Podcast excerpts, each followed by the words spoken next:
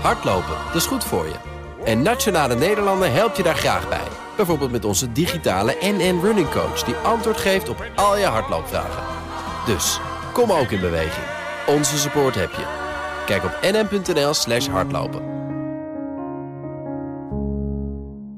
En gaan Nederlanders weer massaal geld uitgeven als de terrassen opengaan? We gaan het allemaal bespreken in het Economenpanel. Met Marieke Blom, hoofdeconoom van I N G. Hallo. Goedemiddag. En Edin Mujagić, hoofdeconoom van O H V Vermogensbeheer. Welkom. Goedemiddag. Ja, de Amerikaanse regering pleit voor een andere verdeling van de winstafdracht van multinationals. President Biden wil wereldwijd een minimumtarief voor winstbelasting invoeren. Uh, Edin, had je dat zien aankomen? Ik denk dat heel veel mensen uh, uh, voor het eerst in een lange tijd... aangenaam verrast zijn door uh, het geluid wat uit de V S is gekomen.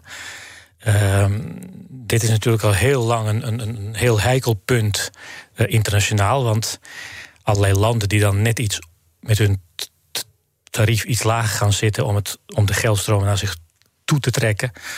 Uh, alleen heel lang was het een soort uh, ongewenst... probleem, maar niet zo'n groot probleem dat ze de, daar hmm. iets aan wilden doen. En ik kan me niet aan de indruk onttrekken dat dit voorstel te maken heeft met het feit dat uh, de schulden, ook in Amerika, maar ook in Europa, zodanig hoog zijn en blijven oplopen, dat het geld ergens vandaan moet komen. En dat er een soort impliciete afspraak uh, er ligt van laten hmm. we elkaar nou niet beconcurreren, want wij als overheden worden daar alleen maar armer van. Ja. Laten we nu voor zorgen dat, dat, dat er een vloer gelegd wordt... en dat er wat geld weer stroomt naar de schatkist. Ja, want er was een beetje een race to the bottom gaande, denk ik, Marieke. Tussen landen om maar zoveel mogelijk multinationals binnen hun grenzen te krijgen. Ja, zeker. En, en dat betekent dat, dat uh, daar gaat veel tijd in zitten vanuit de bedrijven... om, uh, om maar te gaan shoppen tussen al die hmm. verschillende jurisdicties... om een zo voordelig mogelijk tarief te halen. Daar gaan uh, overheden, stoppen daar heel veel tijd in om daarop te concurreren... en, en ook uh, zeg maar deals te sluiten uh, met bedrijven daarover. En uiteindelijk, als je het economisch bekijkt, dan zeg je van... ja, Ja, dat is eigenlijk een verstoring van het vestigingsklimaat. Je zou een vestigingsklimaat willen hebben wat gebaseerd is op gewoon ja, hoe aantrekkelijk is de markt op een plek, of hoe, hoe aantrekkelijk is een plek als een productielocatie. En dan krijg je zo min mogelijk verstoring, dan krijg je een zo natuurlijk mogelijk mm-hmm. verdeling. En uh, nou, Biden wil een stukje die kant op. Ja. En heel belangrijk voor Europa, het gaat niet alleen over dat minimumtarief... maar het gaat ook over dat bijvoorbeeld die grote techreuzen... Europa heeft al een hele tijd gezegd van wij willen dat er ook in Europa... belasting geheven mag worden over de omzetten die zij hier maken. Want ja, al, al die faciliteiten die wij hier hebben om die consumptie... mogelijk te maken, ja, daar moeten zij wel eerlijk aan meebetalen. Die glasvezelkabels. Die, ja, om maar, om maar wat te noemen natuurlijk. Grondstoffen, ja. En daar was eigenlijk de Verenigde Staten... zeker onder leiding van Trump totaal niet happig op. Want die zeiden, ja, dat is echt tegen onze bedrijven. Hè, daar wilden ze hun bedrijven tegen beschermen. En Biden heeft nu gezegd, nou, daar valt met mij ook over te praten. Ja. Dus belasten in het land waar je de omzet maakt en de winst ja. maakt. Dus daarom is een minimumtarief voor winstbelasting uh, een goed idee. Maar het werkt natuurlijk alleen als dat, uh, als dat door alle landen wordt... Uh, Kijk, het is, het is, want anders hou je een paar van die belastingparadijzen over. Het is over. Altijd heel leuk, uh, maar het, wij maken het helaas... te vaak mee. Bij dit soort grote voorstellen... Uh, als ze voorgesteld worden, lijkt het heel veel. Maar zoals we allemaal weten... de onderhandelingen daarover moeten pas gaan starten. En dan heb je het over vragen... wat is de grondslag waarover de belasting geheven wordt? Doen alle landen mee? Want je zult maar een paar landen hebben die niet meedoen. En dan wordt het heel lastig om steekhoudende afspraken daarover te maken.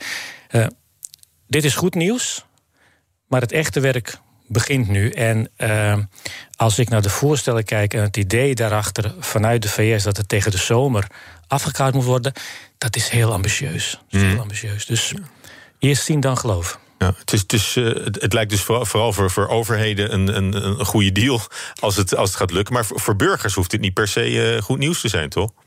Nee, nou ja, kijk, het, die belastingen die moeten ergens betaald worden. En dat betekent, hè, als, als bedrijven op zeker moment... Kijk, de vraag is, gaan bedrijven hierdoor nou per saldo meer belasting betalen? Of blijven ze per saldo evenveel belastingen betalen, maar gelijker op verschillende plekken? Mm-hmm. En in dat eerste geval uh, is, zit daar veel voordeel aan, want dan heb je dus eigenlijk niet al dat administratieve, die, al die administratieve rompslomp waar ik het daarnet over had. Dus dan is het eigenlijk voor iedereen gunstig. De vraag is, gaan bedrijven nou hierdoor meer belasting betalen? En als bedrijven meer belasting gaan betalen, dan denk je snel, nou, hè, als je, als je het hebt over herverdelen, het gevoel dat rijke mensen steeds rijker zijn geworden, nou, mooi dat die bedrijven betalen, maar dan is de kans heel groot dat ze dat natuurlijk gaan doorbelasten aan hun consumenten. En dan is dus de vraag, ja, komt het dan terecht bij die consumenten die dat heel goed kunnen dragen, of komt het dan juist terecht bij consumenten die daar misschien minder draagkracht voor hebben? Dus de vraag is nog even of het ook op die manier gaat uitpakken en of dat dan inderdaad gunstig is. Ja, en uh, ja, je, je had het al, Edin, over de Amerikaanse tech-reuzen, hè, Google, Facebook. Ja. Die, die ook in Europa zitten, die, die, die, die zullen wel bang zijn voor, voor, de, voor dit soort maatregelen, denk ik dan. Nou ja, ik denk dat dat soort grote bedrijven uh, uh, heel graag een situatie meemaken waarin de overheden in grote landen tegen elkaar uitgespeeld kunnen worden. En dat is natuurlijk heel lang het geval geweest. En ze krijgen nu met een hele nieuwe situatie te maken, namelijk dat al die overheden die in het verleden tegenover elkaar uitgespeeld zijn, van ik verlaag mijn tarief iets onder dat van jou, zodat geldstromen naar mij toe komen, dat dreigt nu weg te vallen. En dan is er dus geen ontkomen meer aan. Je zult linksom of rechtsom, in Amerika of Europa, maar je zult wel belasting moeten gaan betalen. Uh, dat is grote winst voor de overheden, maar het kan Uh, uh, voor het bedrijfsleven uh, leven als geheel kan het neutraal uitpakken, maar voor sommige segmenten uit dat bedrijfsleven, met name de grote technologiebedrijven, mm. kan het wel degelijk per saldo ertoe leiden dat ze meer belasting moeten gaan betalen. Ja, en de winstbelasting in, in Amerika dan, die, die stijgt weer naar achtentwintig procent. Onder Trump was dat, eh, die had een, als cadeautje had je ja. naar eenentwintig procent gebracht.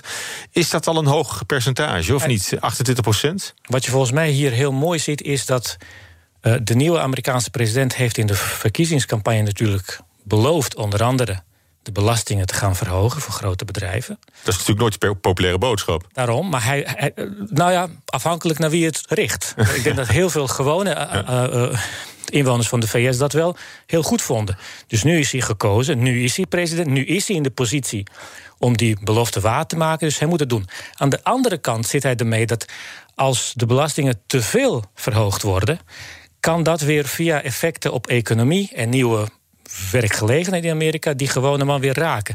Dus die, wat hij in feite doet is, is de helft van die verlaging van zijn voorganger ongedaan maken, is toch een soort compromis, denk ik, tussen die twee. Ja, want, want voor Trump werd er nog vijfendertig procent betaald. Dus, dus we gaan niet in één keer terug nee, naar nee, dat nee, niveau. Nee, nee. Dat gaan we misschien wel ja. helemaal niet meer zien. En hij maakt de verschillen dus tussen hmm. de Verenigde Staten en andere landen ook wat kleiner door die eenentwintig procent voor te stellen. He, daarmee voorkomt hij dat in andere landen uh, he, uh, dat, de, dat de Amerikaanse bedrijven dus een, een significant nadeel hebben ten opzichte van produceren in andere landen. Dus voor hem is het ook wel een belangrijke deal, want daarmee kan hij inderdaad naar die achtentwintig procent. Ja, en uh, hoe uh, zien jullie dit uh, vlot tot stand komen?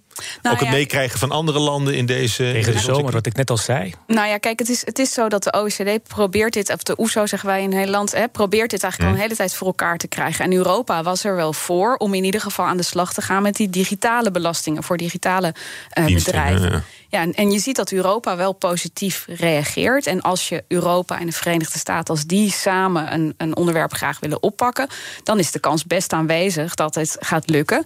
En ik denk dat het voor nog een onderwerp goed nieuws is, namelijk dat je ook op duurzaamheid, dus bijvoorbeeld op C O twee belastingen... Hè, als landen gaan laten zien mm. dat ze meer met elkaar gaan samenwerken, zijn ook dat soort onderwerpen toegankelijker. En duurzaamheid, ja, dat is ook bij uitstek een internationaal onderwerp, dus ja. daar ben ik wel positief. Maar dat wordt dan een uitruil, zeg maar, dat je ook winstbelasting, maar ook C O twee belasting en andere, nog iets andere bedrijfsbelastingen over kunt. Nou, dat is echt, die C O twee belasting is echt nog een stap verder, hè, want ook dat is licht hmm. reuze gevoelig, maar Europa wil daar wel graag aan. En hoe, ja, hoe meer de Verenigde Staten bereid is om op internationale belastingen samen te werken, hoe groter de kans dat zoiets er ook van komt. En je creëert ook een koehandeltje natuurlijk. En er speelt ook een rol, kijk, een van de eerste daden van de nieuwe Amerikaanse regering was proberen Europa zover te krijgen om om een gezamenlijk front op te richten tegen China. Uh, dat wil niet echt vlotten. Dus als je, als je op, op een belangrijk uh, gebied voor Europa als Amerika stappen kunt zetten en dingen kunt geven, dan vergroot je daarmee uh, de kans dat op dat andere gebied waar je heel graag Europa achter je wilt hebben, Europa ook achter je gaat krijgen. Dit ja. helpt je daar wel bij natuurlijk. Ja. En, uh, en de Amerikaanse minister van Financiën, Janet Yellen, die gaf al een speech hè, vorige week waarin ze een minimumtarief voor multinationals uh, opperde. Dus die zitten wel helemaal uh, op één lijn, Biden en, uh, en Yellen, denk ik. Het zou me niet... Uh, Het zou me hoogst verbazen als in de eerste maanden van de nieuwe regering de president en minister van Financiën niet op één lijn zitten. Maar zij ontpoppen zich wel tot een best radicale regering. Hè? Dat is toch mm. het interessante. Hè? Als je zowel als je kijkt, daar gaan we denk ik zo dadelijk nog naar, naar kijken, hoeveel Biden wil uitgeven, de manier waarop hij wil belasten. Nou, dat is veel uitgesprokener dan we denk ik met z'n allen hadden verwacht na die verkiezingsuitslag. Zaken doen. Ja, we zitten midden in het economenpanel vandaag met Marieke Blom, hoofdeconoom van I N G... en Edin Mujagić, hoofdeconoom van O H V Vermogensbeheer. Ja, de geldkraan moet open blijven om de economie te stutten en de financiële markten te kalmeren. Dat schrijft het Internationaal Monetair Fonds, het I M F, in een jaarlijks rapport, het Global Financial Stability Report. Is het een page-turner, dat, dat rapport, Edin? Met, met plezier gelezen? Nou, um, ik denk dat je, dat je heel veel vraagt van mensen om... om, om uh, om het rapport van het I M F, welk rapport van het I M F dan ook, uh, te, uh, te, om daarvan te, te zeggen, nou, dit is heel spannend. Ja. Ja. Um, wij lezen het wel. Um, en een ik beetje corvée om dat door te, nou ja, te akkeren. Of, ik moet wel zeggen, ja, ik hou er wel van. Maar goed, ja. Ik heb rapporten gelezen van het I M F die minder spannend waren. Ah, Oké, okay, want? Uh, nou, dit... Wat mij... Uh, een van de zaken die uh, waar ik tegenaan ben gelopen bij, bij het lezen van dit rapport is toch dat het I M F eigenlijk ook weer op twee sporen zit. Aan de ene kant adviseert het I M F om vooral door te gaan met die steun. Want de economie heeft het nodig. Wij, wij weten simpelweg niet hoe de hele wereldeconomie reageert op een pandemie. Het is voor het eerst dat we het meemaken. We weten ook niet hoe, hoe snel het herstel na zoiets gaat. Dus zeker voor het onzekere, blijf maar steunen. Dat zegt het I M F aan de ene kant. Aan de andere kant realiseert het I M F zich wel degelijk dat dat wel een prijs heeft. We hebben het over gigantische bedragen. Bedragen die de overheden niet hebben, dus ze moeten het lenen. Dus die staatsschulden die al aan de hoge kant waren, die lopen hierdoor alleen maar verder op. Dus het I M F hinkt een beetje tegen, je moet blijven stimuleren, maar het moet ook niet te lang duren. En dan, dan, uh, dan komt het uiteindelijk op de vraag, wanneer is het juiste moment ermee te stoppen?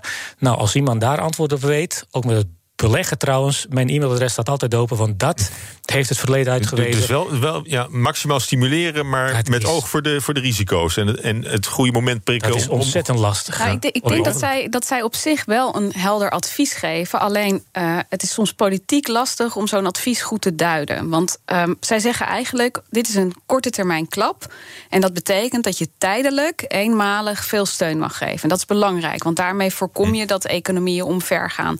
Dat zijn Beetje een defibrillator-effect, hè? Zo, ja. met, met, die, met die pedals even bam. Ja, dan, precies. precies. Nou, ja. daar, daar is iedereen het eigenlijk ook over eens. Maar ze zeggen van ja, maar uiteindelijk moet je natuurlijk wel naar een redelijk evenwicht gaan tussen wat je uitgeeft en wat er binnenkomt.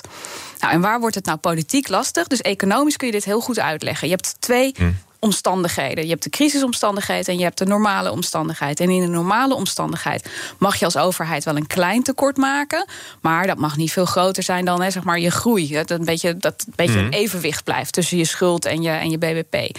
Nou, hoe ga je nou van die tijdelijke situatie naar die structurele situatie?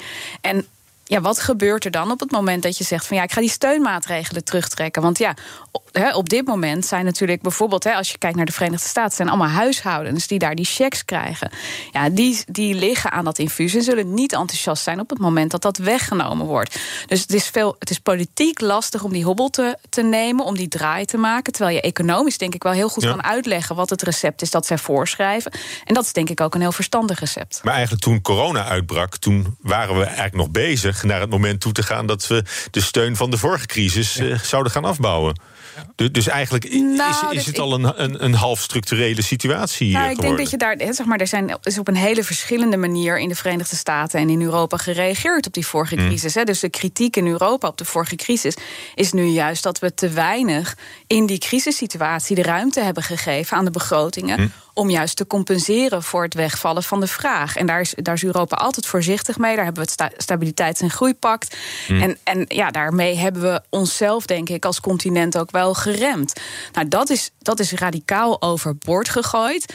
Uh, maar in de want, Verenigde... want alle landen hebben nu de, de geldkraan maximaal opengezet. Ja, nou, in de Verenigde Staten eigenlijk nog het meest radicaal van iedereen. En wat je nu ziet, en dat vind ik zelf heel interessant om te zien, is dat je dat ook voorvechters van deze aanpak, hè, dus stut een economie mm. nou op het moment dat er geen vraag is, nu wel beginnen te zeggen van nou, in de Verenigde Staten gaat die steun nu zo ver dat ik me wel afvraag of dat nog in evenwicht is met eigenlijk de schade die de crisis aan de economie, corona aan de economie heeft gedaan. Dat Larry Summers doet dat en dat is he, daar de minister van mm. Financiën geweest, de voorganger van Yellen eigenlijk. Traditioneel altijd iemand die zegt van nou, geef nou maar geld uit, geef nou maar geld uit. En die zegt ja, maar dit is veel te veel wat de Verenigde Staten nu doet. En daar is, geeft het I M F natuurlijk ook een soort van waarschuwing aan. Mm. Van, jongens, he, uh, het moet op een gegeven moment wel weer een beetje gaan normaliseren. Want die Amerikaanse economie is veel minder geraakt dan de Europese.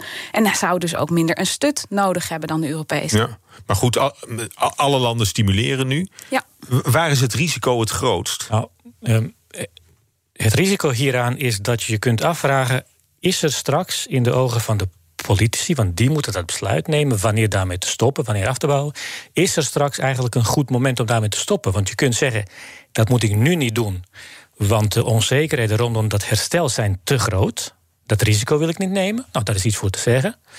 Maar als het straks goed gaat, kan het argument zijn, waarom zou je? Want het gaat goed. Uh, het gevaar is dat, dat, dat die tijdelijke stijging van de schulden gaat Uh, muteren in een structurele stijging van de schulden. En dan hebben we op termijn een heel groot macro-economisch probleem. Want we weten uit de historie, als de schulden te hoog worden, werkt dat als een soort handrem op economische groei op termijn. Ja. Ja, je, je risico is eigenlijk, en dat zie je, daar zie je nu het begin van, dat je dan inflatie krijgt. Dus dan gaan de prijzen harder stijgen. Dan gaan ook de rentes oplopen. En als dat lang doorgaat, dan wordt het bijvoorbeeld ook voor bedrijven duurder om te lenen voor hun productieve ja. investeringen. En daar, is, hè, zeg maar, daar wordt nu voor gewaarschuwd van ja, hè, voor de Verenigde Staten. Hè. Ik vind het wel belangrijk om te zeggen, want het is echt een hele andere mm. situatie dan in Nederland. Hè. Wij zijn nog steeds, hè, het lijkt misschien dat we heel veel geld uittrekken, maar vergeleken met de V S is het echt heel beperkt. Maar in de Verenigde De Staten zou het risico kunnen zijn. Oplopende inflatie, oplopende rente. Daar kunnen bedrijven dan ook last van krijgen. Huishoudens bijvoorbeeld via hun hypotheken. En dan zou het langs die weg per saldo de economie niet stimuleren of inderdaad gaan remmen. Ja, nou voor, voor Nederland, als we dan even naar Nederland trekken, voorspelt het C P B dit jaar een groei van twee komma twee procent. Dat is dan nog, als je dat vergelijkt met, met Amerika, denk ik vrij, vrij gematigd, maar dat is verstandig. Nou, onze groei is, is beperkter dan in de Verenigde Staten, maar dat komt dus ook omdat onze overheid lang niet zoveel extra gas op de economie mm. zet als de Amerikaanse economie. Dus onze economie heeft het vorig jaar ongeveer hetzelfde gedaan als de, in de Verenigde Staten. En dat is internationaal gezien relatief heel gunstig, zoals dat gegaan okay. is. Maar het, het C P B adviseert, is, is dan een van die partijen die adviseert om deze zomer ook wel te gaan stoppen met die miljarden steunpakketten. Dus die zeggen, draai ja. de geldkamer vast een beetje dicht. Dat is wel erg vroeg, hè? Is dat, ja, ik denk is dat te snel? Vroeg. Ja, dat is te vroeg. Gewoon simpelweg even. Het doet er even niet toe of je voorstander bent van lage schulden of hoge schulden. Je kunt je op dit moment nauwelijks permitteren om het risico te nemen dat je te vroeg stopt met, uh, met stimuleren van de economie. Want oh, zolang de coronamaatregelen nog verkracht zijn. Dat kan ja. namelijk tot gevolg hebben dat de economische groei omlaag gaat en alles wat we afgelopen jaren uh, hebben gedaan, overheden, centrale banken samen, is er juist op gericht om die economie aan groeien te krijgen. Dus je wilt dat risico niet lopen. In de zomer van dit jaar daarmee stoppen lijkt mij echt, echt veel te vroeg. Ook als de terrassen weer open gaan op achtentwintig april... en, en we weer massaal gaan consumeren, dat, dat, en, en de sportscholen, alles, dat, dat geeft toch ook wel weer een economische impuls? Zeker geeft dat een economische impuls. En dat is natuurlijk vooral heel belangrijk voor die sectoren die zo hard geraakt zijn. En dat zijn ook de sectoren waarover je je zorgen maakt als je die steunpakketten te snel weghaalt, mm. of als je te snel zou zeggen dat die belastingsschuld terugbetaald moet worden. En wat je daar ziet, is dat er een aantal sectoren zie je echt een cumulatie, echt een optelsom van hele hoge uh, verliezen. Dus horeca natuurlijk, recreatie, cultuur, ook het openbaar vervoer. Nou, en dat zijn sectoren waarvan het heel zonde zou zijn als je met, het, met de haven in zicht eigenlijk zou zeggen, ja, nu stut ik je niet meer, want hè, dat, ja, dat, nu moet het maar weer gaan normaliseren. Dus ik denk dat het dat, hè, tijd is een groot goed. Je kunt een beetje proberen nog uit te stellen. Die steunpakketten, ja, die gaan op dit moment, moet je meer dan twintig procent omzetverlies maken. Hè? Dus ja, wie heeft dat dan nog in deze zomer? Dat zal ook maar om een heel beperkt aantal bedrijven gaan. Dus ik denk dat er daar wel ruimte voor is. En vanuit rechtvaardigheid kan je toch ook nog wel even mm. erover nadenken of je niet die, die ondernemers die zo hard in hun eigen portemonnee zijn geraakt, toch nog wat meer zou moeten helpen. Ja, maar goed, waarschijnlijk zou het wel helpen om het uh, vertrouwen van consumenten een enorme boost te geven als de, als de dingen van vroeger weer gewoon, uh, gewoon kunnen. Ik denk dat dat ook niet, niet zeker, onbelangrijk is zeker, voor, maar, voor de vooruitzichten. Maar vergeet ook niet, naarmate je Uh, langer doorgaat met je steun, inclusief die nul procent rente van de centrale banken.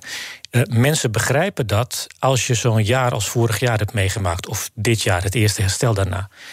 Uh, economie is voor een groot deel psychologie. Je kunt je ook heel goed voorstellen dat als het straks economisch goed gaat en de rente, en je, je krijgt hoor dat de rente op nul procent moet blijven, dat mensen zich gaan afvragen, maar gaat het dan wel zo goed? Want als het werkelijk goed zou gaan, dan zou die rente omhoog mogen. Dus dat je...